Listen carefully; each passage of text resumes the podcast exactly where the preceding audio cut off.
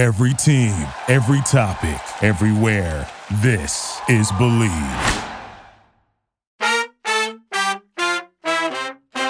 Hey everybody, how you doing? Well, that's good.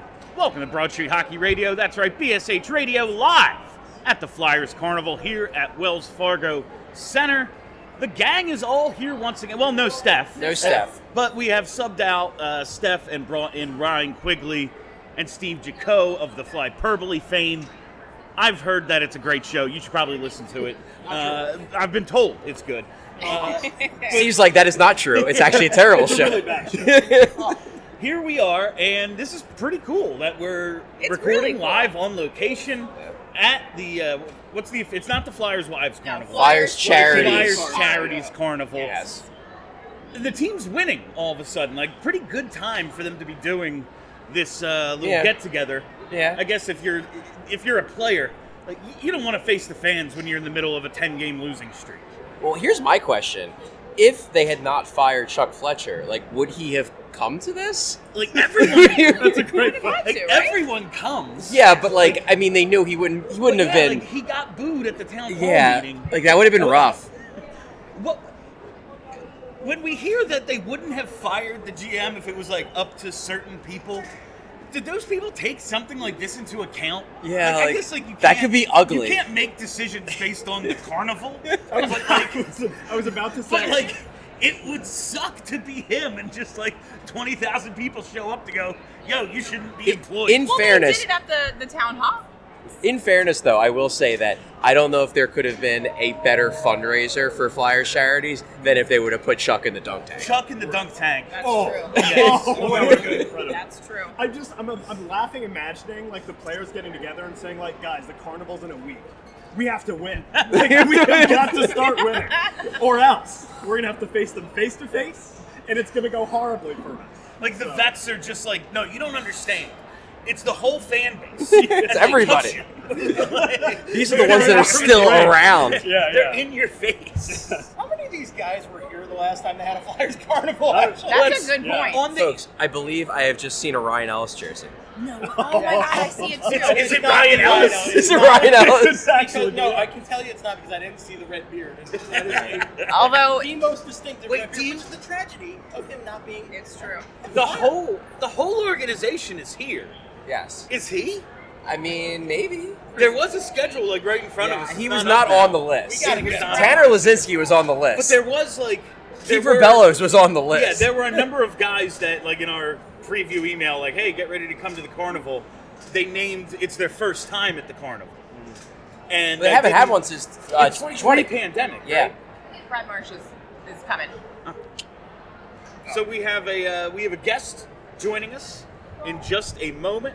We'll be joined by Brad Marsh Oh, cool. of the Flyers Alumni Association. So Brad, how's it going? Very good. Good. This is exciting, right? The doors, Being yeah, the doors are open and the people are in smiling. So, Yes. how many of these have you done so far? Well, believe it or not, I was uh, drafted by Atlanta Flames in 1978. They did a carnival as well. So my first car. Are we on the air? Yeah, yeah. Oh, Yeah, I think oh, we're- I'm sorry. No, you're good. I thought we were making small talk. No, oh, good. We'll get it all in there. Okay, good. So, uh, 1978 with the Atlanta Flames was actually my first carnival. Um, Flyers Carnival started in 76, I believe. And. Uh, 44 years, right? Well, you do the math. I mean, I, that seems like 44. Isn't, isn't it in her notes somewhere? Yeah. For heaven's? But no, but the, the Flames did it, and it was quite something because as a rookie, the rookies uh, had to go in the dunk tank. Uh, Of course. Yeah, and so like fast forward to 2023, the, the players aren't going in the dunk tank. Yeah, I was We about to say, that, what a yeah. leap we've made Yeah. from players going But into the dunk this, tank and you now. Won't, bel- you won't believe this. One of the boosts, which once again the rookies had to do, Hmm. 1978 was a kissing booth. Oh, baby. Kissing booth. The good old days. Yeah. the players? Yes. Oh, that's wild. Just the rookies, though. Oh, just the rookies. And Oh, the A lineup, different time. That's the lineup went for a mile, and there wasn't a damn Playboy model in the lineup. I'll tell you that. the, the funniest thing about it is I thought when you said it was a kiss, kissing booth, I thought you meant that the Flyers had to kiss each other. which Oh, would have no. been just as fun. No, no, this was with the, the Atlanta Flames still, Yeah. 1978. So no, so anyhow, the carnival was good, and uh, like I said, we went in the dunk tank, and uh, so I've had, I've been a part of carnivals for many many years, and Yeah. uh, they're a lot of fun, and it's a great atmosphere to see the fans in a different light. Like I said earlier, they're, they're all in here smiling. Of course, we've won a couple games in a row, but they're here to meet uh, their players, their favorite players, the ones that they, they cheer for each and every night. So, yeah, go ahead. Yeah, I guess I mean, how exciting is it to get this back going? And it's obviously been a few years, you know, because of, of challenges out of everyone's control. But to get it back going and kind of to restart the tradition. Well, I, I think it's it's great. Um, they uh, we were lucky to get one in in February of 2020 before the world came to an end, uh, and so it's just great to have it restarted. It's great to, as I said, to see so many fans here smiling. And all, what I love is pretty much everybody has orange and black on, and that's cool. So, I, I guess a good question I have for you is: for after doing this for years and years, obviously you have to have some incredible stories. Um, you know, what's something that stands out to you um, over the years that you've seen just interactions with players and fans, and how does it stand up against uh, Bill and Charlie getting dunked today? because clearly that has to be number one on the list. Yeah. Well, the, the carnival, like everything, has really evolved. Um, and I realize it's the Flyer, Flyers Charity Carnival, but back when it started, it was the Flyers Wives Charity Carnival. And the wives actually did a good part of the work on the carnival. It was quite a bit simpler. There was no Ferris wheel and there's no merry-go-round. Um, but uh, you know, every year the, the wives uh, got together and they picked a chairperson. Um, see, I'm right up on the lingo. I was going to say chairman. Yeah. Chairperson to run uh, the carnival and kind of be the liaison from the from, on behalf of the wives. Uh, but the, the wives were all involved in planning it. Fran Tobin uh, was the representative from Flyers Charities that uh, worked with all the wives. My wife was chair chairperson for two years, and uh, we have great great stories, great memories. Uh, but it was simpler times. Uh, a lot of the times, each player was assigned in the old Spectrum. If you can picture that, we were in a concession booth, and they had one of the wheels, and you know we were we Oh, were the yeah. ones talking to the fans because there was no social media back there. There was no posing for a picture, and and really autographs weren't a big thing back in the 70s and 80s. It was more they wanted to meet the players and interact with. them. So we were in uh, in the concession stands and spinning the wheels and and uh, you know stop here with lucky prize and hey, and in the concession in the in the in the beverage well. We have some. We had some adult beverages. And, uh, All day with the fans. Understandably. and, and so it was it was a different time, but the principle of the carnival hasn't changed. It was an opportunity for the players to interact with the fans, and Yeah. the fans to meet their players, and uh, so it's a great time. Uh, uh, the, the players always look forward to it, um, and. Uh, and it's great that we have a couple wins under a belt because when you meet the fans, it's always better to have a winning season, a couple wins, as opposed to you know having the carnival on a down note. I was about to say, it's funny you bring that up. So, like, let's imagine they had like a couple losses coming in. How different would the vibe be going in as opposed to like now when they're on a nice little run here? What a five game point streak now? Yeah, Um, yeah. Well, I think the vibe for the vast majority of the fans that are here today is all positive. Yes. they they like the players through thick and thin. Uh, the the naysayers or the boo birds, if you will, they're too cheap to buy a ticket to come down. and uh, but anyhow, I I or, think or the- they're too scared to say it to a player's face. yeah, exactly. Yeah, they're, they're really uh, they got a lot of courage from the uh, top level of the of the Wells Fargo. Center. And on Twitter. Yeah, And on Twitter. Oh yeah. Uh, but you know what? It's a, it, it, it, as I said a couple of times, it's a, it's a great atmosphere, and the vast majority of the people here put their negative thoughts aside, and they just want to come and, and support Flyers charities, which is phenomenal. They want to come and, uh, and and meet the players. Yeah. Yeah. So when you're going into planning this, obviously it takes a lot of work, a lot of planning from a whole group of people involved. Um, what I'm sure there's a little bit of nerves the day before the carnival, hoping it goes well. Were you more scared for your first NHL game or your first carnival that you played? Well, I didn't have anything to do with planning this, although I planned carnivals. We did one in Ottawa when I retired with the Senators. Um, I, I had much the same role up there. I ran the alumni, but I was also uh, ran their community development department. I said, "Say, Flyers run an unbelievable carnival. We should do one here." And uh, and- so you're right. But the thing is, with playing your first NHL game, you dreamed of that moment. Right, So right. you were nervous, but you're also excited about that moment. Uh, with the carnival, you didn't dream of oh, one day I want to do a carnival. Hey, speak for Uh, yourself. Yeah, yeah. I went to clown school. I'm ready to go. This is where I belong. Good. Well, you should be down in the dunk tank. Oh, yeah. Sign me up. I'm ready to go. but anyhow, it's a different. Uh, Flyers Charities that does all the work for this. Uh, they're a well-oiled machine, and um, although it's been a couple years since they had one, most of the people that are here working on it today, this this carnival, uh, have been involved in previous carnivals. And if you look around, the volunteers that are here are some of the volunteers have been volunteers year after year after year after year, and so it's great to see uh, the mechanics of the carnival come to life. So you just brought up some of the alum. Um, of all of the Flyers alum, which one would you like to dunk in the dunk tank the most? If you had to put a put your finger on one. Well, I don't know. One we'd get the most kick out of would probably be Joe Watson, uh, but uh, yeah, Why he- him specifically?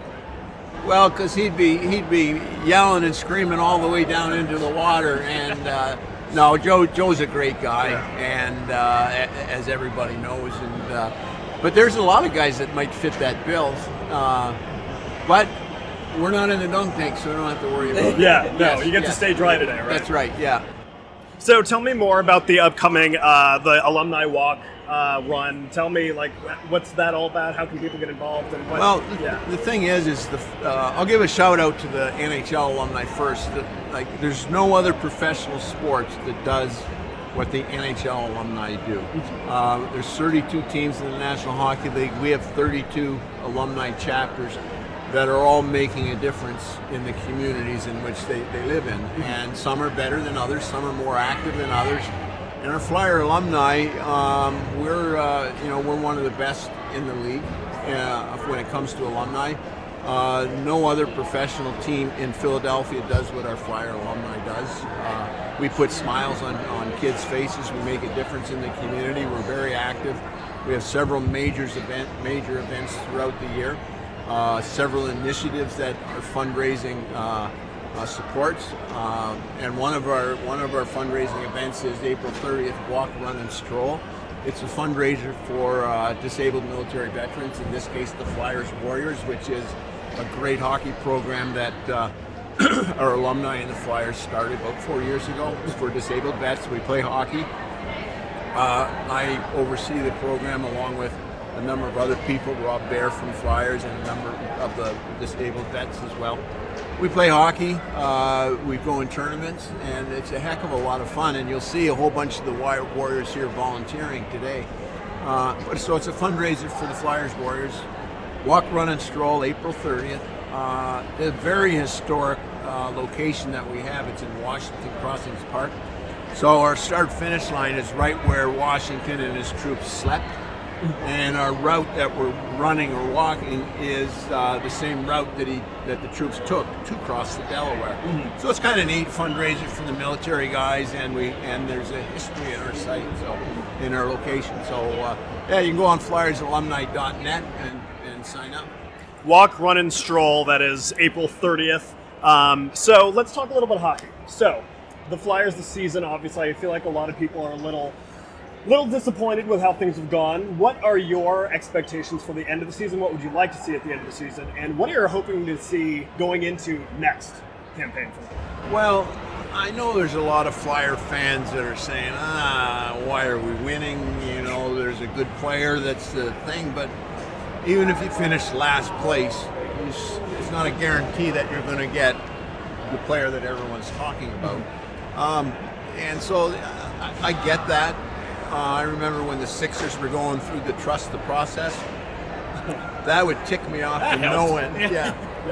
That would tick me off to no end simply because you can't do that to your fans. Right. You pay good money to come and put your butt in the seats and cheer. Oh, we're not playing anybody and we're going to lose this game. Right, right. Totally wrong. But most importantly, I think most people uh, are very excited about our young players that we have. They've really, really shown a lot of good stuff. And so, what message do you send to those young players? Uh, we're going to lose tonight. Yeah. So the message Play that- the worst you can. Yeah, the message that Torres has given and delivered uh, has been heard loud and clear, and the guys that we have in the Flyers dressing room now, Yeah. they're all playing for contracts next year. They're playing for ice time next year.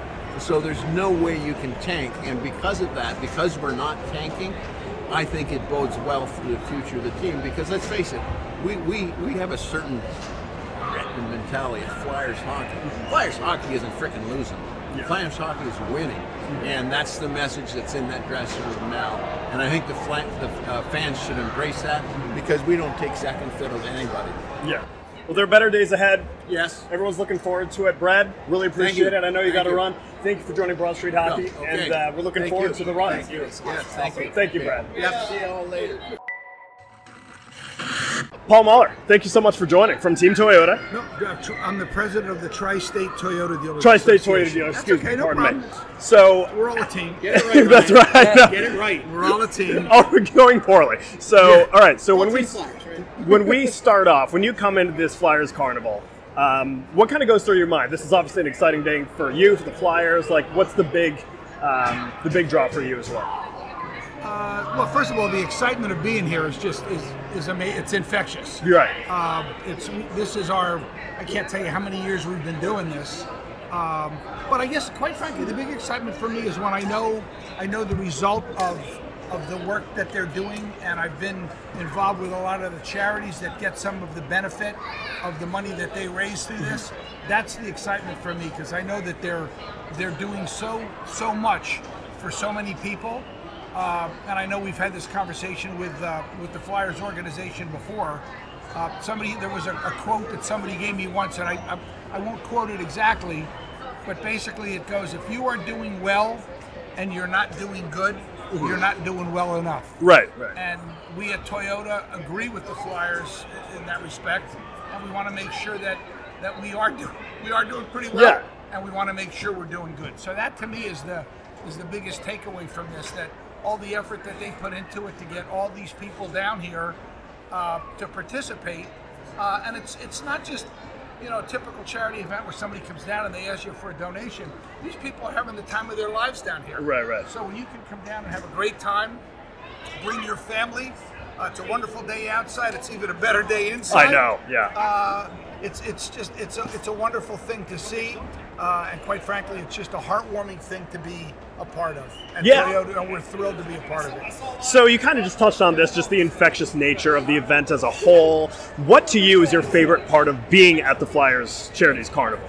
Uh, well, the excitement of it, but Yeah. I, I guess for a lot of these people, it's it's. I've had the opportunity in doing things with the Flyers to meet some of the players. I'm, I'm pretty close with some of the older players, a couple of the newer players, but to come down here and see people that you see on television night in and night out, and get an opportunity to see them in person, to maybe shake their hand, to get an autograph, to say hello.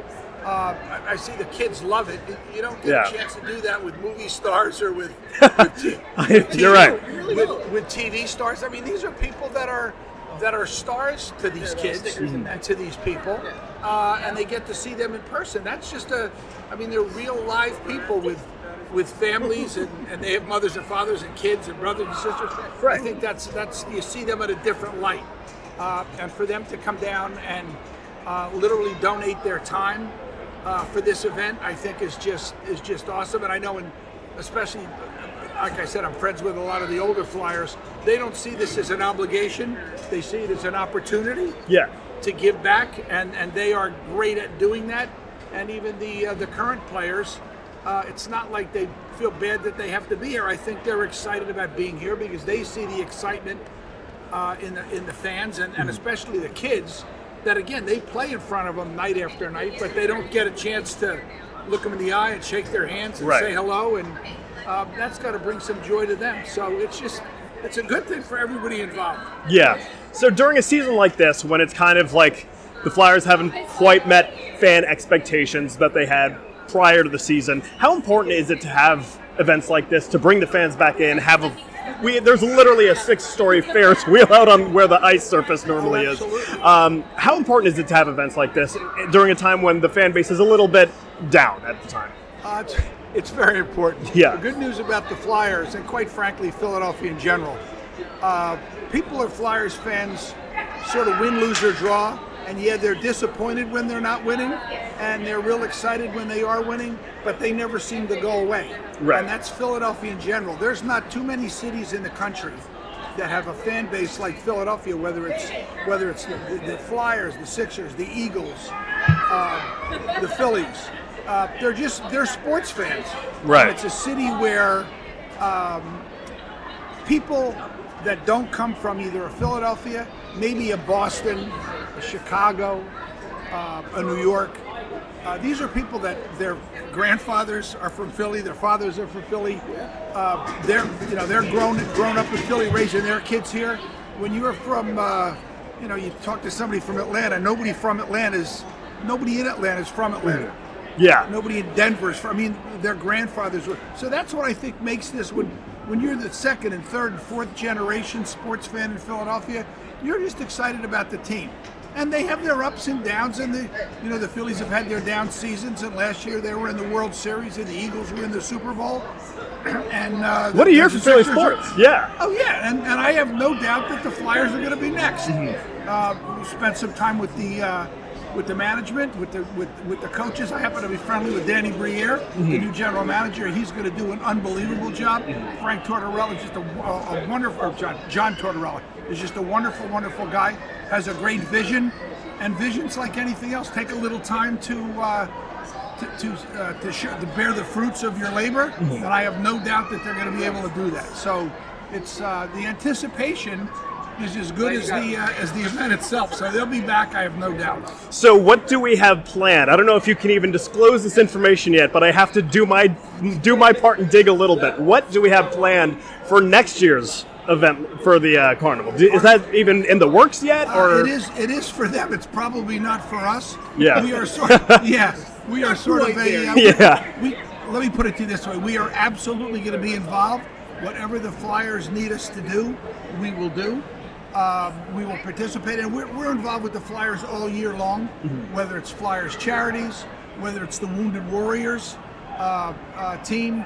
Um, it's and they support our events. We do our Toyota Tundra food drive for Philabundance every year. Mm-hmm. The Flyers are big, big supporters of that, as are all the other teams Mm-hmm. and the TV and radio stations. And uh, so that's what's great about Philadelphia. We help them, they help us. When they need us to do something, we're going to help them. We're, we're not we're not their sponsors. We're, we're their partners, and they are partners with us. And that's how we that's how we view our relationship with them. And uh, so whatever that I know they're going to have it. I know we're going to be involved. And you know what that exactly will mean, I don't know, but um, we will be here. awesome, good stuff, Paul. Thank you for joining us. My We're looking pleasure. forward to next season. We're looking forward to everything, all the work from you guys as well. And uh, yeah, go Flyers! Thank you. Awesome, Appreciate of being course. here. Thanks for your help. Thank you, appreciate it. Thank you very much. We are here waiting for Charlie to get dunked, and we are asking people why they want to dunk Charlie O'Connor of the failing New York Times. Why do you want to dunk Charlie? He talks smack about ABBA and says their music isn't good. And you know what? I don't. I don't like Jimmy Eats World, so he can deal with it. It's a great answer. Great answer. Love that. All right, folks, welcome back. And we have heard from who have we heard from so far? We've heard from We've heard from Brad Marsh. we have and we, Paul Mueller. Paul Mueller, and now we are joined by uh, Sydney Stutman, the Senior Vice President, Community Relations Executive Director of Flyers Charities. Sydney, thank you so much for joining us today. Thank you so much for being here, guys. So this is a big day.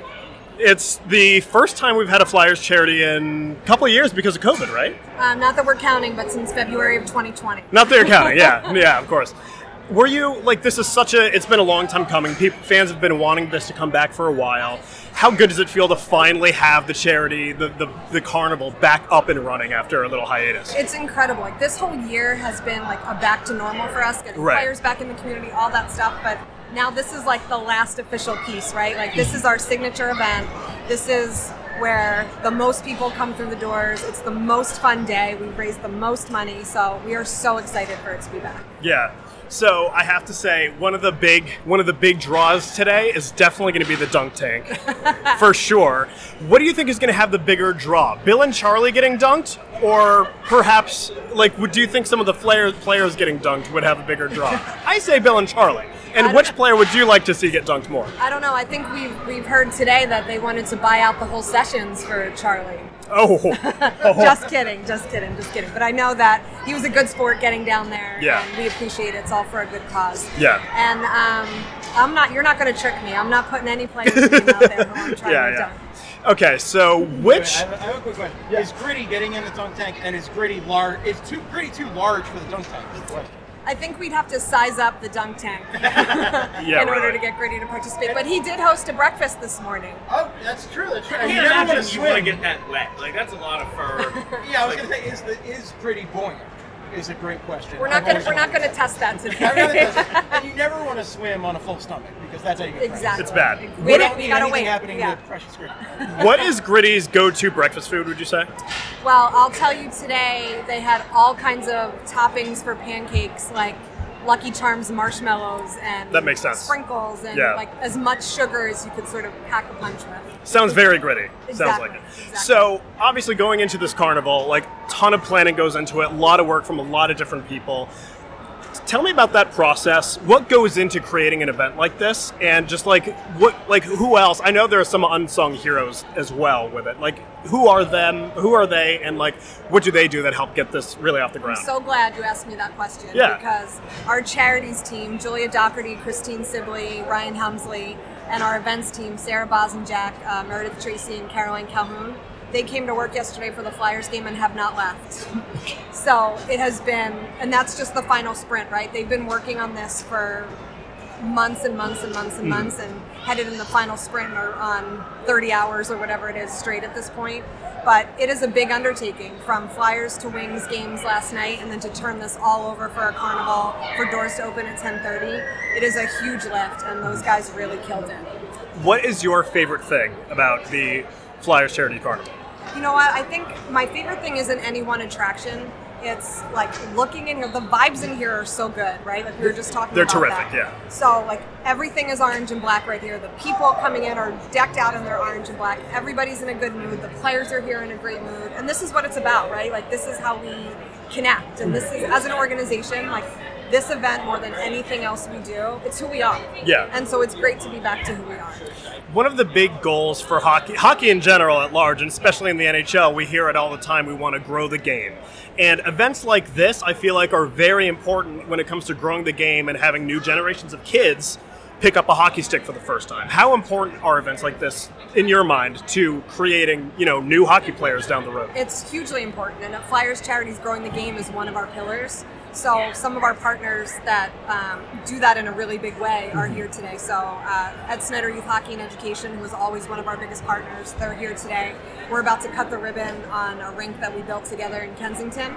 Um, Oh, that's awesome. in a few short weeks, so information will come out about that. But to, it's a gateway to get kids into ice hockey, right? Like get them playing on the rink outside there in Kensington, and then let them get on the ice, and it opens them up to not only playing more hockey, but a lot of the great scholarship programs and educational resources that Snider has, and Playworks, who we presented um, an eighty-five thousand dollar check to a few months ago. They're getting ready to launch a year and a half uh, long campaign where they're going to bring hockey into four underserved elementary schools in um, Philadelphia, where they're going to bring it into their recess. They're going to bring in coaches, they're going to bring in equipment, they're going to bring in a curriculum, they're going to teach them hockey, and it's going to culminate with these four schools in a jamboree style tournament. Mhm. So huge. Like we, we want to grow the game as much as we can, and events like this do help us raise the money to do a lot of those great things to support those kinds of organizations. That's awesome. That's exciting. So, obviously, we were just talking about the planning that goes into an event like this. Has the have the wheels started turning already for next year's carnival? Is it already like that far out that you start planning the next one? As soon as we sleep after today, It's we're gonna- already on to the next and, one. And I think that along the way, as we've been planning, there's things like, well, if we had more time to do this, like let's put that up. That's a next year. Yeah, That's yeah, a yeah. next I year have to goal. imagine this is a strong cup of coffee kind of thing. yeah, Yeah. for sure. Yeah, I was one of the things that's very interesting to me about this. There hasn't been one. Believe me, this thing is hearing me. I'm No, no, no, no. I'm good. Um, in a couple years at this point, so there hasn't been one in a couple years. And given the roster turn- turnover on the Flyers, many of these players have never experienced this before. Uh, do you think they, they understood the scope of the event and also just how important this is to the Philadelphia Flyers based on what you saw.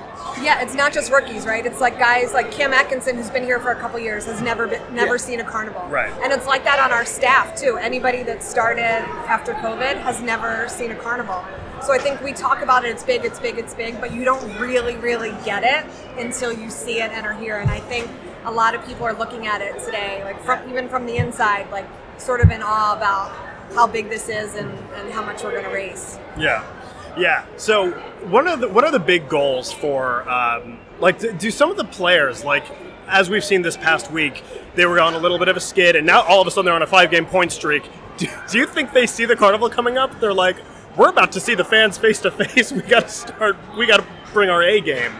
I hope so. I, Yeah. I mean, the carnival's got good vibes everywhere. So It who, does. Who knows, It does. Who knows what the impact was? But it's great that um, fans are coming in in a good mood. The players are coming in in a good mood, and it's a good time to be a Flyers fan Mm-hmm. Yeah. this week. What else can we prepare for? Can fans prepare for from Flyers charities in the coming months, weeks? Uh, obviously, we have the next year carnival, but there's much more between then. Uh, what else can fans uh, keep an eye on? Yep. So I think you'll see a lot of um, the fruits of the gifts we've given. So you'll see. Um, so the launch of that hockey program I talked to you about in elementary schools, the the rink launch. Um, Penn Medicine is going to start their mobile prostate cancer uh, testing unit, which we've given to this year, and then then we're in planning mode for next year, right? And so probably our next big thing is the Gritty 5K, which will be Oh, that's going to be so um, much fun. Yeah, in Yeah. October. So if you haven't done that, that is another super good vibe event. Yeah. With a lot of costume gritties and a lot of it's like the anti runners 5K, the anti 5K 5K. It's a lot of fun. That's exactly my kind of 5K. You're not going to catch me running. You're never going to catch me running. Awesome. Um, Cindy, thank you so much for doing this. Thank really, you so really appreciate you joining us. And uh, yeah, that'll do it. All right, folks, welcome back to Broad Street Hockey Radio. We are now joined by Flyers assistant coach Brad Shaw. Brad, thank you for joining us. Really appreciate it. Thank you. So, all right, so it's been quite an interesting season. First of all, let's let's get started with today, the carnival. This is obviously a fun day for everybody. How's your day at the carnival been? What's have there been any good highlights so far? I was uh, down at the shooting with Darryl Williams. I think that I've never uh, been involved in one. Mm. I think the greatest thing about the carnival is the average age out here. Right. Like there's so many young kids getting a taste of, you know, being a Flyer fan, getting to meet the guys, getting to sort of get it ingrained. And uh, the beauty is they're Flyer fans forever now, and that's uh, I think it's great. You know, a lot of the fundraisers around the league raise a lot of money, but a lot of it is with you don't you're not touching the kids personally. You know, they're not getting a chance Right. to be involved in it. Mm. And so that's why today's pretty cool. So you hear all the time in the NHL and really just hockey at large, like grow the game. We want to grow the game, and events like this, I feel like, are really integral in the growth of hockey. Do you? How big is that? Do you think for the growth of hockey? Events like this. I think it's fantastic. I, I was telling the guys at the shooting station, all their sticks are adult sticks. Yeah. guys, eighty percent of the shooters are four, uh, four or five years old. Yeah. I said we need some shorter sticks next year. Right, right. And he goes, well, I think what we do is we have this group of sticks, we lock them up, and then when the next Hey. carnival comes along, we open it up and they're there. I said, well, just get a saw then. Yeah. And down Yeah, really. It's you know they're trying to handle uh, you know it's a, a stick made for a six foot five tra- Travis Sanheim trying to shoot, but um, no, I think it's fantastic. I, I uh, seeing the Philly fan in all the sports, and you know it's been a pretty exceptional year here. Right, right. First the Phillies, then the Eagles. To see uh, how this city embraces their athletes and their pro sports Mhm. teams it's a pretty special area, uh, and I think this is a big reason this carnival why the Flyer fan base is perpetual. It's Yeah. you know it's never ending because you just keep feeding it with all these kids that get access to this sort of uh, event. So, like, I know you're a bit newer with the Flyers organization. Have you had so far a quintessential "Welcome to Philadelphia" moment yet?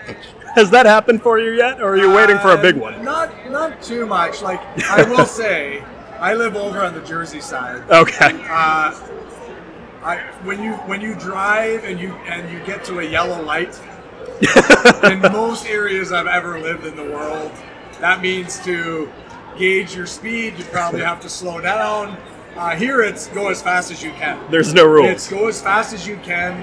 Uh, I talked to Provi. Uh, he said he got hit from behind twice his first year here. and I, I told my wife, I was here uh, three weeks before her. I said, listen, uh, it, you, you got to be ready. Right, Like, right. It's full contact uh, driving. It's, it's what it feels like. Because Mhm. if you're not sharp, if you're not alert, uh, and so that's that's probably the was probably the, the biggest early change I had to deal with was Yeah, the, yeah. Uh, the yellow lights and and and being ready to have two or three more people go. Oh, yeah. even when it's red. And so That's some- yeah. It's like a challenge, Yes. honestly. That's how they see it. Is it's a challenge. Yeah. Yeah, yeah. Lived in Philadelphia most of the plays. I can tell you, that's how they see it. Yeah. It's a challenge. It's Yeah. Like, get your motor running. Get out on the highway. That's what it feels You're right. Yeah. We had a bussy. We, we were somewhere. I can't remember what city it was recently. And he went through a light just. I'm like, man, I wonder if this guy's from New Jersey or Philly. Yeah. Like, I wonder if he's from this area because it was like, wow, he's not slowing down. He's going. Wow, he's going right through this light. Yeah, yeah. And uh, yeah, so, uh, but no, it's been it's been fun learning about you know everybody, all the people that have come and visited, want to get Right. a cheesesteak, they want to see the Rocky Steps. So we've done that a few times. Um, It's such a great, like, Yeah. The, the experience of going to the top of the art museum steps and like Yeah. looking out is such a great. Yeah, yeah, It yeah. is uh, really, to me, the what's the one of the coolest things about this area is we're in the Rocky Steps, and I put it in ways. I'm going home, and it's like seven miles away, Right. and I'm I'm there in 15 minutes. Like for the size of this city, and, and maybe I'm in an area where I, I don't get exposed to too much traffic. It's incredible incredible to me how little traffic there actually is. Yeah. It's for the number of people that are here. Uh, yeah, there's some bad times a day and bad areas, but I'll tell you what, it's it's, it's incredible. Yeah. I feel like in Philadelphia, I can get most places in 15 to 20 minutes. Whereas uh, other cities I've been to, like mainly Chicago, Yes. I feel like Chicago it takes me 45 minutes to get anywhere. Yes. New York, it takes a day to go one mile. Yeah. I mean, it, don't even Within try. Boroughs, you Yeah. basically, it, it takes like two days, you know. Yeah, yeah, yeah. Get back home, Weekday, change yeah. your clothes, Yes. and, you know, some snacks. Right. I went to Chicago. I went to St. Louis from the Islanders. Uh, the radio guy went to Chicago. I see him. We're in Chicago. Hey, John, how you doing? Uh, good. Where you living? Oh, I'm about 45 minutes away. Well, Yeah. That's great. He goes, well, it's like over two hours with traffic. Uh huh. I go, well, that's that makes no sense. Like, Yeah. Who wants that? And so, you know, I'm coming from Vancouver, which is crazy, but I was five years in Columbus. Real easy city to live in as well. So Yeah, yeah. It's been great coming here and having the chance to, you know, not have to be exposed to that awful traffic that some cities are. Yeah, yeah. Are, uh, So you're a newcomer to the Flyers. John Tortorella also is a newcomer to the Flyers. You have experience with Torts. You guys were together in Columbus. Um, I'm sure you have plenty of legendary John Tortorella stories. What is it like working with John Tortorella, and how is it different compared to working with other coaches that you've worked with? Well, we, we certainly don't overcoach. He's Mm-hmm. really, uh, it's a, a big theme of his is to uh, not give the players too much information. Right. So for me, going into Columbus was it was uh, eye opening how little uh, video we did. But in the I was five years there with him. Uh, you know, we had a 16 game winning streak. We, we beat a team 10 nothing, and we beat a team four straight when we beat Tampa that was about 40 points ahead of us in the in the uh, regular season standings. So we did some things that were things I had never done before as a coach or as a player even. Right. And I I attributed a lot of the learning that goes on uh, on their own. So if you're not spoon feeding them everything, there's you, there's a bit of a vacuum or a void. Yeah. And so some of that now falls on their plate, and they have to invest a little bit more, and they have to do a little bit of more of that uh, trial and error stuff. Uh, and so I think the first two or three months isn't isn't surprising to me. I wasn't in Columbus the first year with Torts, Right. When he took over after ten or twelve games, whatever it was. So I didn't see his first exposure to a team, Mhm. which is what I saw this year. I found that interesting.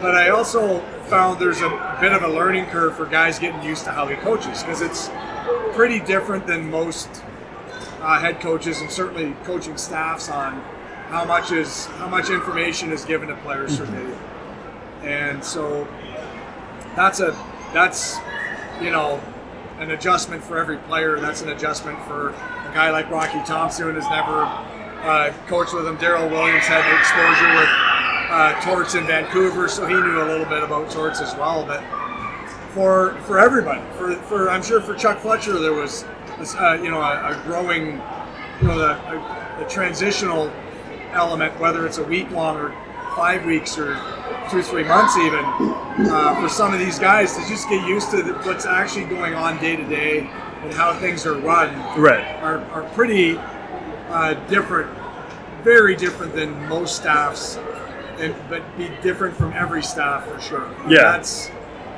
you know, for me, I remember in Columbus when you come down the hall after a period, you turn right to the players' locker room, you go left to the coaches.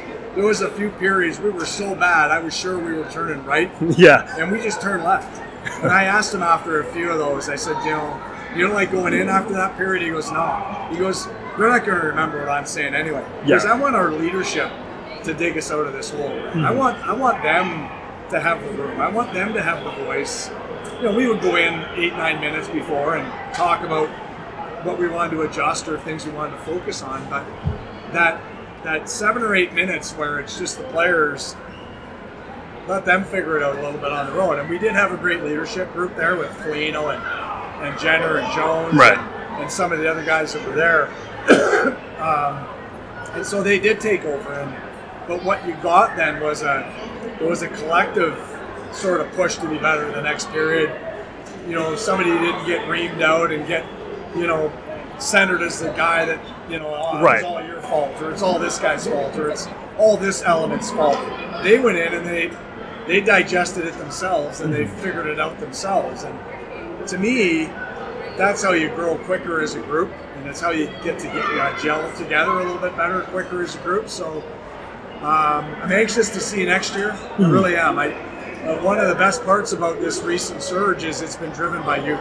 Yeah. It's been driven by our younger guys, and uh, that's really exciting for uh, for not just the coaching staff, but the fans and everybody involved. It's, Yeah. uh, it is. A, it's a, the trend line is certainly pointing in the right direction. Yeah, and one of those youth players that I wanted to bring up was, and I feel like anyone could probably agree, in the last year, no one has taken a bigger step than Owen Tippett has.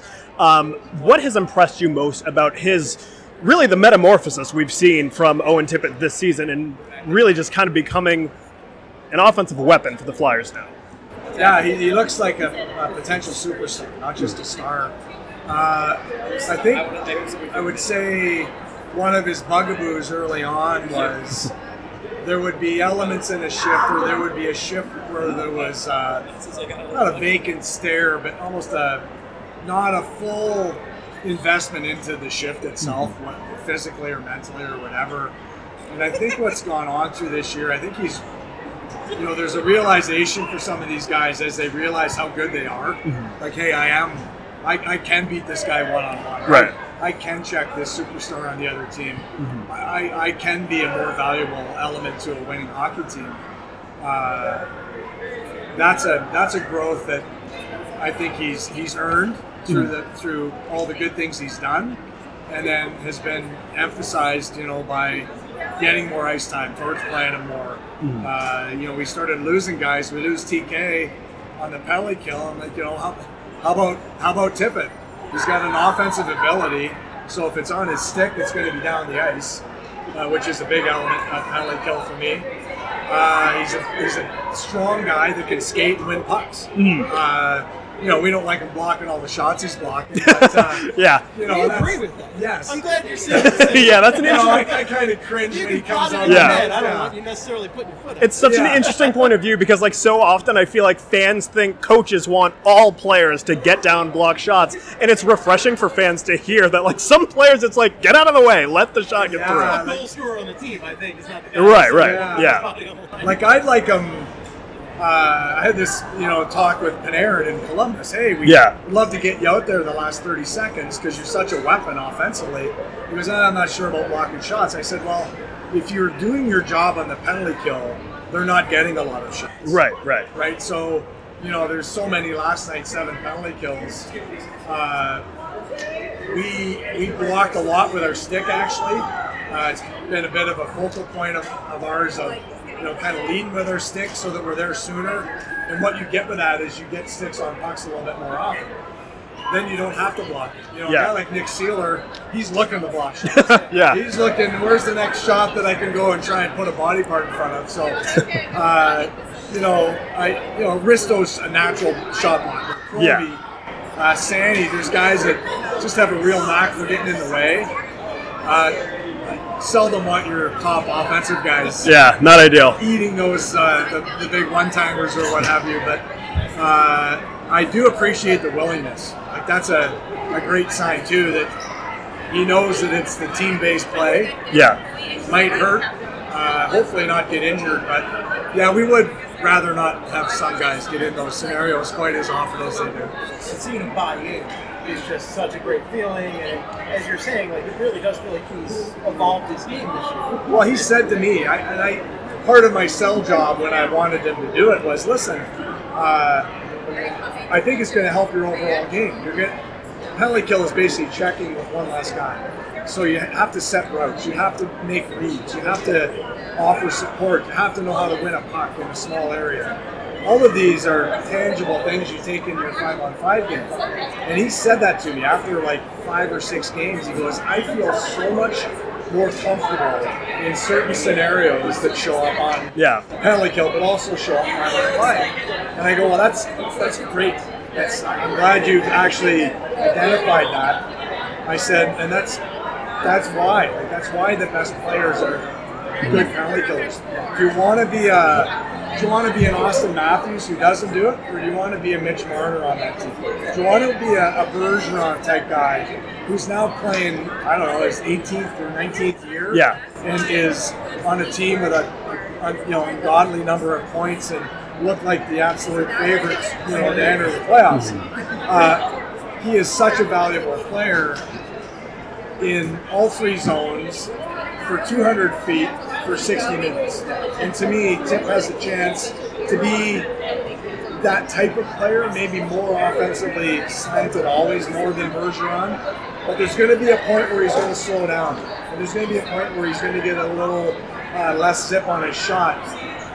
How do you stay valuable? Yeah. How do you, how do you still get your 15 or 16 minutes a night? That's what these complete players do, and what what these guys get out of getting exposed to penalty kill is they get a chance to be closer to that complete player. Well, Coach, we know you got to run, but before we, we do let you go, I have to ask you. I had an. Oh, yeah, go ahead. Yeah. So John Tortorella, obviously, huge personality in the game, key hockey personality. If you had to imagine he was doing one thing, not hockey based with his life, what would you imagine he would be doing? If he- if he never got into hockey, what would you imagine John Tortorella? I think I know the answer to this, actually. Wow, that's a great question. I I think he is actually uh, so wired. Like people are, you know, always say, "Oh, how could you work with him?" I, I think he's the most genuine guy in the sport. Yeah. Uh, there is no gray with John Tortorella. So I would, I, I don't, I can't picture the job, but I would say it would involve black and white. It wouldn't. There would be no shades of gray in what he was doing. Uh, I know he absolutely loves what he's doing right now. So um, you know, maybe he has found the perfect job for himself. Uh, but I can't picture him doing anything else. yeah, myself I can't now. either. I, it's Maybe I can, I can imagine doing something with dogs, probably with pets. Yeah, yeah. something animal related. Yeah. Yes, he does have a passion there as well, for sure. Which uh, last question for you? Which player and or coach would you like to see in the dunk tank? Player or coach? I, I think TK just just to hear the banter after because he would have something to say absolutely. Um, yeah, the dunk tank's actually pretty fun. I I, I- I think uh, there's four or five guys that I wouldn't mind seeing get in there for different reasons, but the, the top would be TK. Just just because you know it would tick him off so much he and so he would come out with an attitude that would be priceless. So that's That doesn't shock me in any way, shape, or form. Hey, Coach, really appreciate you doing this. Thank you so much for joining the pod. And uh, all right, folks, next up we will have Jim Jackson joining the podcast. So stay tuned for that. All right, folks, we are back. Thank you for listening to Broad Street Hockey Radio. And first, or uh, finally, last but not least, we have the great Jim Jackson I'm joining. last? Wow. Last, last I'm one. honored. You're following up. You're following up Brad Shaw. Brad Shaw Yeah. just joined us. Uh, now I can talk, but Shazi might have me beat. the man can talk. he gave some. He was he was telling us some good stories about Yeah. Torts, about Oh, yeah. everybody. His so. intelligence quotient's much higher than mine too. so. So first things first, I want to ask you: How are you enjoying the carnival? What has been your favorite part of the day? How's it been? Well, this is like I'm guesstimating because we lost a couple, probably like my 27th carnival, Yeah. somewhere there. But the first one where I've actually been down with the people because usually uh, we're doing our television show, which at one point was a two-hour show, then it got down to an hour. But I was in a studio or up in a club box or a suite, or and I was pretty much by myself or whoever I was co-hosting with, and a couple of guests, you know, sponsors and so forth. But I wasn't down in the actual carnival, so after 27 years, I'm actually down. It's so much fun uh, being able to mingle with all the Flyers fans, and um, I can I can feel. Uh, obviously, this homestand came at the right time because Yeah, there's this feeling of hope, which we haven't really had in the last couple of years. So Yeah. um, it's been a lot of fun, and and uh, it's been great to talk to the fans and to meet all the young fans, and um, so a, a really different kind of carnival for me. Yeah, yeah. Especially after the COVID like gap, Yeah, you like yeah, Yeah. it just makes it feel a lot more kind of to be back. triumphant. Yeah. Yeah. So, um, also, I want to ask you, like, events like this are so big in the growth of hockey. We hear it. It's not even just the NHL. It's just the gr- in hockey as at large.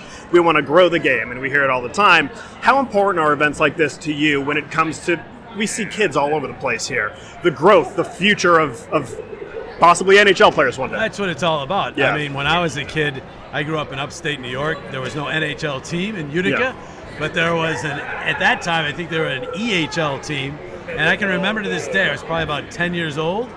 They had this this promotion where they put the players literally on the bus mm-hmm. that they traveled on, and each player would sit in a different seat, and fans got to go onto the bus and go down and get autographs and talk to the players. And I can remember that day like it was not yesterday, but like a couple of years ago. and to me, that was one of my formative moments in becoming a hockey fan. Right. I, my father soon thereafter got season tickets. We went to every game, and then you know you, you fall in love with the game. So it's events like this where that happens for a lot of young people. They get to meet a player that maybe they've seen on TV here or there, uh, or maybe they come to the games already, but they get to meet them, and it, it brings it more personal. Um, and then, of course, uh, more important than that is just the fact that this event is a bunch of people having a lot of fun, hopefully, and they're raising money for great causes. Yes. And that's what it's all about. I mean, just this year, I started uh, a program that the Flyers took the ball and ran with it, uh, which we call the Flyers Press Pass, where we have a, a family that's been affected by cancer, usually juvenile cancer, um, and we, we bring them to a game and give them the full treatment. Uh, through Alex Lemonade Stand, I'm, you guys are probably familiar with that, but that was Alex who I had met.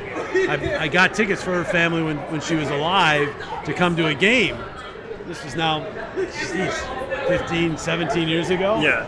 And I remember that day like it was yesterday. We got them to a game, took some pictures, and, and she sadly, of course, passed. But her legacy has been to carry on, and her mom and family have done that. And Alex Lemonade Stand earns thousands and thousands of dollars. So we do our small little part by having a family come to the game, try to get their minds away from the illness for three hours. And uh, Gritty is there, you know, and we have a player come over, and we bring him to the booth. They get a Zamboni ride, full treatment, and and that has meant.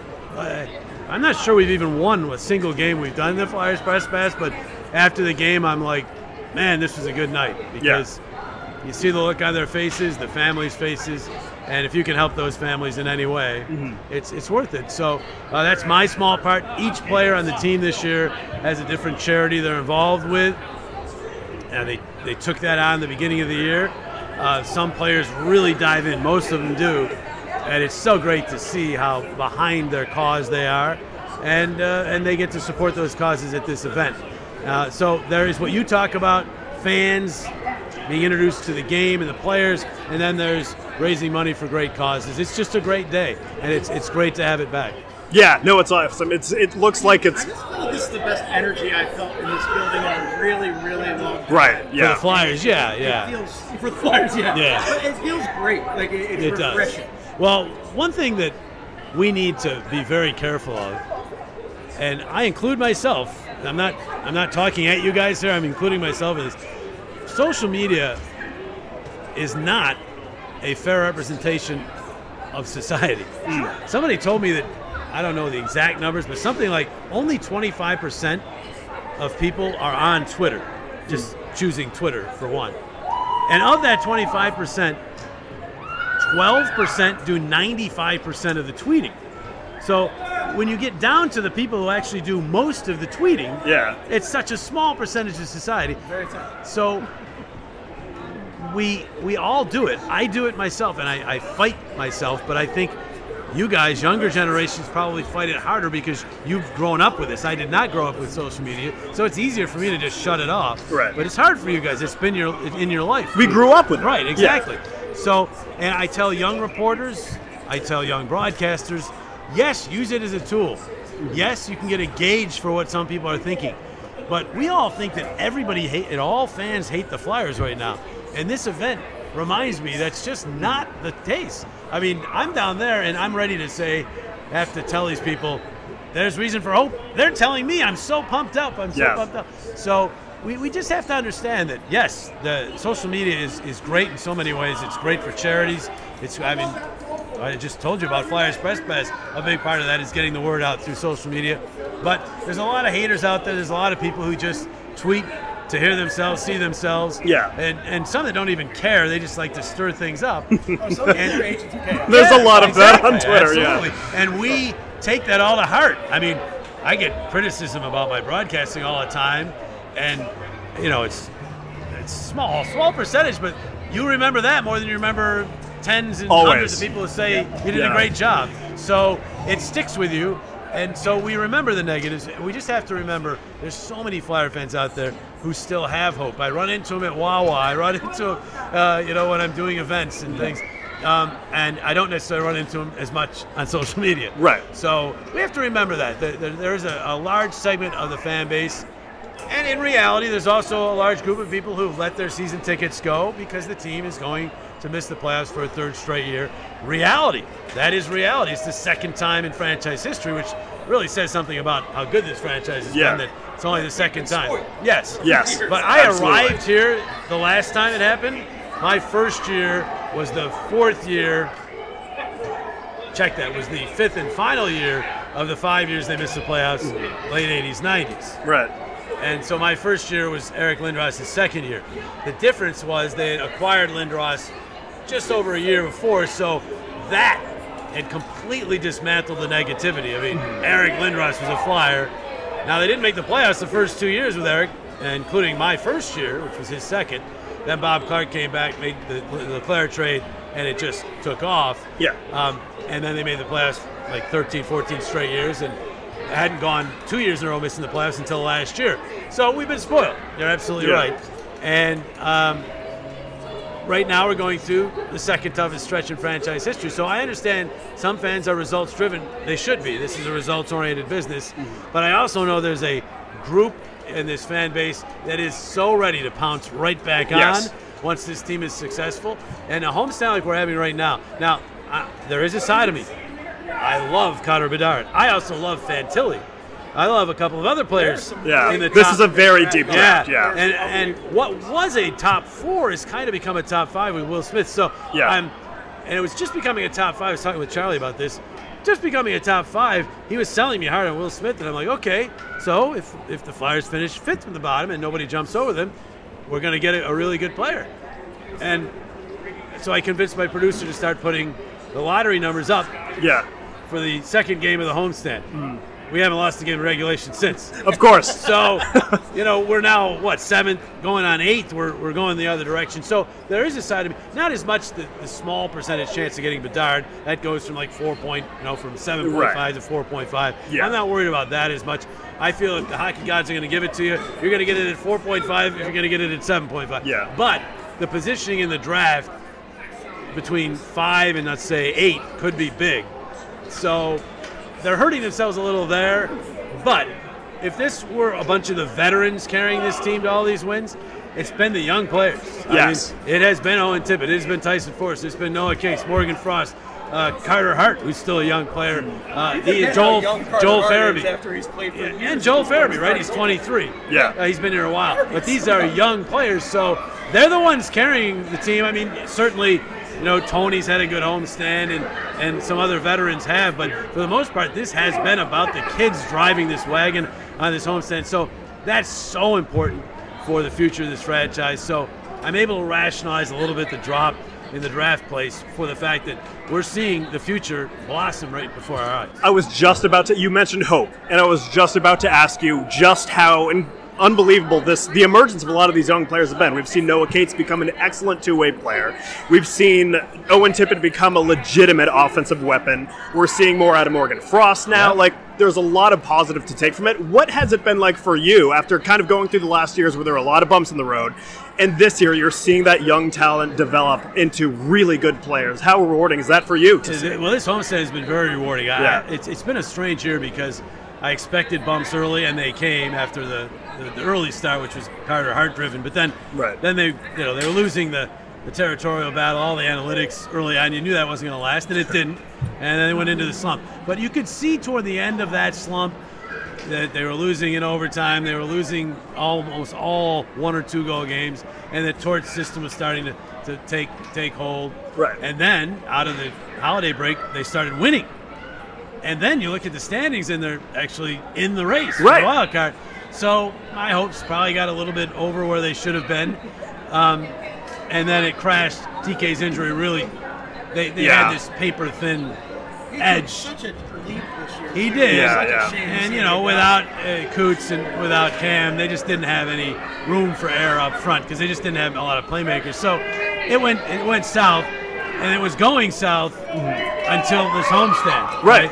So this has been a really important homestand. And to answer your question, very excited. It's been it's been fascinating to watch the different trajectory of all the players. Cates has been pretty much great all year. Yeah. Uh, Owen Tippett just shot out of a cannon 25 or 30 games in. He had a couple, a little dip, but then he shot back up. Around the holidays, he really turned Yeah, it on. Yeah. Uh, Morgan Frost has been almost this steady, very, probably too slow for Torts, incline going up. Yeah. No, uh, Joel Farabee didn't show any sign of life until really this homestand, but he had a bit of an excuse with his Lot- his yeah, a lot of problems with the Um, leg. Actually, know he's had- he Yeah. has the talent. So it's Yeah. been He's different. got the stamp. Yeah, he does. Yeah. I'm not sure that was fair to, to Joe. It, it, it was done tongue in cheek a little bit, but Joel's a good player, and he's going to get better. And the bottom line is trajectory different for all these guys, but now they're all getting there. And you know, we haven't mentioned even Cam York, and Yeah. And as I said, uh, Carter's still 24, which is young for any player, but for a goalie, it's it's even that much more young because goalies usually mature later. So it's, it's a very young nucleus. Um, what they're going to do from here is anybody's guess. I mean, I think the older veterans, obviously JVR's contract runs out.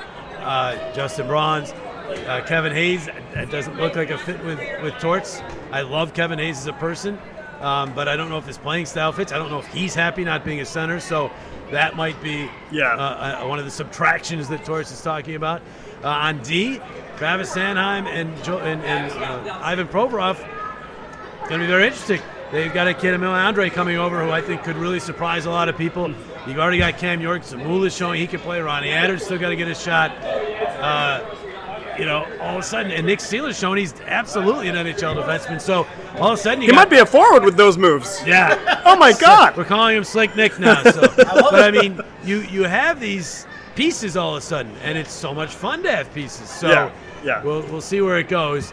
But uh, this homestand has really crystallized the fact that there is a future here, and it's a future that a is pretty exciting, and b might be here earlier than some people, including Charlie O'Connor, think. Yeah, yeah. Charlie and I battle about this all the time. Oh, he, Charlie every is once in a while. very intelligent. Yes, he is. But he is, you know, he's in full for the full rebuild. But the full rebuild will mean you're trading some of the players we just Exactly. talked about. Yeah. We're not just trading veterans. We're trading Carter Potentially, Hart. yeah, potentially Or- young places. or or maybe even a Morgan Frost, somebody like that. So Yeah. if if Danny's going to do a deep rebuild, you're going to trade the young players and get pretty much all draft picks. I think it's going to be more they trade veterans, maybe try to move enough pieces where you get a young player back, add to your stable, maybe some draft picks. If they trade a Provorov or Sanheim or somebody like that, you might have to get picks because they do have to restock. They Right. traded a lot of picks away in the DeAngelo and the Ristolainen trades, and, and you know trading ghosts with picks. So they, they lost a lot of picks. So they might have to get some of those back. But I don't think it's about trading even the players that are here, like Tyson Foerster and these young players, and starting from right the very bottom again. Yeah. That would be a four or five year process. I think it's more you add to the young nucleus you're seeing develop. Um, it might even add a veteran, not an old veteran, but a young veteran, and you try to win within the next year or two. Right. Yeah. So unfortunately, we have to wrap things up. So Ah, one final question. Told you I could talk. I oh, I could talk to you all day. So final question, I need to talk about this. The legend is leaving us at the end of the season. Yes. Steve Coates. We are just is devastated by this. We love Coates. Always been a huge Coates fan. What's next for Coates in your opinion? Because it could be anything. He's a man Hey. of many trades. And what's your, Yeah. your favorite Coates memory? And when I hugged Coates, you can share. when I yeah, I can't share most of them, to be honest with you. But when I hugged Coates, when it was official, we kind of had known this for a while, but I said, it's official, let me give you a hug. He says, I'm not dying. So understand, you're going to see Coates hosting events. You're Yeah. going to see him on Arena Vision. You might see more of him. You might hear less of him. You won't hear him on the radio broadcast, but you may see more of him now or moving forward than you had the last three or four years. So, first of all, let's say that he's retiring from radio. Gonna miss him. I mean, personally, I'm on the air when he's on the air, so I don't hear him that much, but I hear clips. Timmy will occasionally play clips of some of the stuff they say, which, by Oh, the I- way, I would get It's Jonesy so and me good. fired on TV. Yeah. It's the, the freedom you have on Oh, radio. but uh, but they are awesome, and he is awesome. And he was my first broadcast partner when I came here. He took me under his wing. Was just I lived with him for two months, which Oh, right? some of the stories I can't tell came from those two months. I would imagine. Um, that was all fair. yeah, and so I'm gonna miss him from a standpoint of being on the air, but he's gonna be around. So I'm gonna see a lot of him. We're all gonna see a lot of him. Good. So let's celebrate his career here in the last part of the year and on April 1st. Let's not you know, mourn like he's passing because I think that's really seriously what he wants to do. Stories. I'll tell you the one you guys all saw it. It's when we punked him. I mean, he he is the and he's going to still do more of this, I'm sure. The expert punker. All right, he got Gene Hart. He got Gary Dornhoefer. He got me. He got Jones. He's gotten all of us at some point or another. He got me. I had a, I blew out a tire on the way to the uh, airport for a trip to Buffalo to for the game. So, so I missed the flight, which is a big no-no. You know you're going to take. Yeah, yeah. So, but I mean, I almost it was a blowout. I tried to tell these guys I was on the side of 95. It was a scary situation. You know, it was life threatening. It wasn't quite maybe that bad, but it was pretty close. I had cars whizzing by me, and you know you can feel the Oh, yeah, the it's wind blow- terrifying. and I couldn't get out. There was no cells. This was that's how long ago this was. So anyhow, I find you know I finally got the car towed. I, I took the commercial flight that night. I get to my hotel room and I go into my room, and it's 95 degrees. I, I go to order food because I had eaten all day. She couldn't hear me.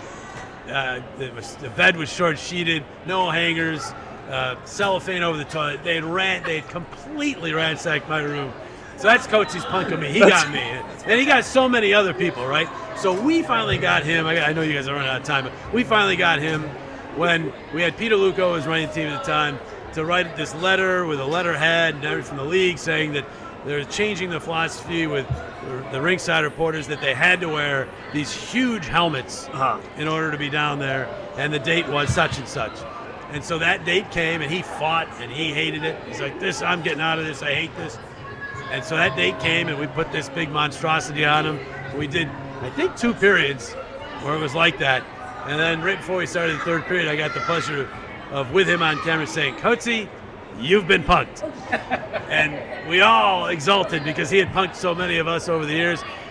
I found out later on he had actually caught wind and just played along a little, but we did punk him at least for a while. Yeah. he thought it was real. So that's my favorite story I can tell. There are so many more I can't tell that are way better stories, but I can't tell. Yeah. Give me that NDA and I'll hear them all. Secret safe with us. I just want to hear 'em. Yeah, no, Yeah, yeah. Coach is uh, the best. The very first time we went to Chicago, I, I hung around him. I mean, I was he was my mentor, right? We're walking, supposedly going to a restaurant or a bar. It's probably more likely a bar, and I'm we're walking and as we're slowly getting less and less lit neighborhoods and uh, you know, Coatsy's he's kind of wrong way Feldman, to be honest with you. And we didn't have GPS back then, so we're walking. I said, Coach, you sure you know where this place is? He goes, Yeah, it's right up here around the corner. We're walking. Before we know it, we're in South Chicago. Literally, we're walking around in South Chicago. That is Not the place. Not where you want to be. Not the tourist area. Not the- no. no. lights. I'm like, Coatsy, what are we gonna do here? We got no GPS. That's Coatsy, you know. And, uh, it just Little off the beaten path. Yeah, and, uh, yeah, but eventually he'd get us to the bar though, and then uh, then the fun really Then the began. fun starts. Yeah. So uh, just uh, one of the characters of this, one of the absolute characters of this uh, entire sport. Yeah. But certainly of this organization, and 43 years of service to the organization do not come to an end for Coatsy with the end of this season. 43 years in broadcasting, maybe, but he's still going to be very visible. So let's celebrate his broadcasting career here over the next little while, and uh, we'll wait till uh, much, much later on to mourn him because he's got lots of life to go. Well, we're glad we're going to see his face around. Thank You will. God. Yes. Thank God And we need what him I always around. say about Coatsy, you hear him before you see him. so we'll be hearing him if he's around before we see him. Literally, I you feel- hear him before you see him. I feel like that sounds a little bit like us, Steve. They're doing the Owen Wilson wows Yeah. down the hallway. Might be me too. that about me. Yeah. Coatsy would say no mirrors in your house. or whatever. Ladies and ge- ladies and gentlemen, Jim Jackson, thank you so much for joining My us, pleasure, Jim. guys. Really, really appreciate it. Awesome. All right, fam, welcome back to the Flyers Charities Carnival. I wanted to say Flyers Charities podcast, but this is a podcast. We're at the carnival. the location, Uh, yes, not the the event. location. Uh, we've had a lot of fun today. Charlie and I went in the dunk tank. Charlie had the uh, honor of being dunked by Gritty himself with a kick. with a kick. Straight up Spartan I, kick. I was dunked by my wife and many children, uh, many small children who were trying out for their local little league team. Full wind-ups, dunking me. What was everyone else's experience? I didn't get to. It was basically, from what I could tell, the Ryan Quigley hour. It sure was. It was the real MVP today. He's crushing it. It was basically me and Steve, and Kelly was around too. We were just kind of interviewing. We interviewed a bunch of people. We interviewed, uh, you know, I mean, JJ was one of the big ones. Uh, Brad Shaw. Bradshaw, I went to like- the bathroom and Brad Shaw was magically being interviewed by you, and I was gone for Yeah, I know. a minute. Yeah, yeah. It was awesome. It was a lot of fun. We got some. I mean, Brad Shaw's great on the mic. I, I could talk to Brad Shaw for hours. I could talk to JJ Yeah. for hours. Yeah, they both have a lot of good stories. They seem great. No, Brad Shaw is a really, honestly, I mean, I've covered him this past year. He's Yeah. a really intelligent dude. Yeah. Like he, and you can see why, like, I'm not saying that the Flyers penalty kill is anywhere near fixed, but you can see why, like, they are accepting the idea that like Right. we need to create chances on the penalty kill. Power he's a, he's kill, more baby. of a forward-thinking guy Mm-hmm. than like most NHL head coaches or assistant coaches are. Right, and that was the big takeaway we had from the conversation. Was he was talking about Owen Tippett, Yeah. the penalty kill, talking about things like having the puck so Yeah. that the other team isn't shooting on you. Yeah. A wild concept. It's you know something. I wish someone would have thought of that before. like one of the five of us over the last three years, perhaps. It's truly, truly. But the carnival is the reason we're here, and you know we talk a lot about this hockey team, and most of the time, it's not positive. And they haven't really given us reason to be. But mo- things like today, the community engagement, it does remind you that like the Flyers are bigger than being a hockey team. Yeah, and the that's fact that you can get all these people here uh, contributing to a great cause and having these experiences, even though no one's happy with the team. Yeah. No one's happy with what's going on on the ice. I mean, maybe the last four games, but it's still a community of fans, and that's kind of it's the reason we exist as well. Yeah. So it's it's really great to see. What was was that kind of the takeaway from you guys' interviews today? Well, yeah, like when we were talking to Jim Jackson, Brad Shaw, like just about everyone we spoke to, like one of the big takeaways is like you hear it all the time, like throughout the NHL and just the sport at large, like grow the game. And like it's events like this that help create the next generation of hockey players. Mm-hmm. And like how many kids? I mean, there's there are kids all over the place. a million kids. Yeah. It's Yeah. crawling with small and they're children. having a blast. Every Yeah. one Yes. of. This is. I I was saying earlier to Jim Jackson, like the vibes here are the best I've felt Yeah. from the Flyers in a really long time. It feels special in a way that I miss from this franchise and this organization. This was really refreshing. The Flyers are special. Like, I don't know what it is, but there's something about them. They sure that are. it's Orange and black, Yeah, you know, like I, I- But I, I know I want to love them. I think that's part of the reason why people are so mad. Yeah. Is because the Flyers are so special to so many people. Yes. And it's like, it, it, it, it gets them really angry that it doesn't feel the way it did. Hate is not the opposite of love. Like, they They're close, very, very very together. similar. Yeah. Like indifference is the opposite of love. You Yeah. know, Yeah, like yeah. the the anger. I, like I don't get angry at strangers when they let me down. I'm like, okay, you're, I don't care. like, like, when your family disappoints you, that sucks. Yeah. And that- like that's kind of like the vibe. And I'm happy like stuff like this is back and the world is normal-ish enough again Yeah. that we can do this and be part of this. Yeah, this was a, a really fun day. And I was, when I went and watched Down to the Floor, it was just like wall to wall people. The entire upstairs is filled with people waiting for autographs. And it's just kind of nice because, like, we all, everyone jokes about how much they hate the Flyers now. No one hates the Flyers. We all love this stupid team. Yeah. And it's really just fun to see it in action because you don't get to see it in action too much these days.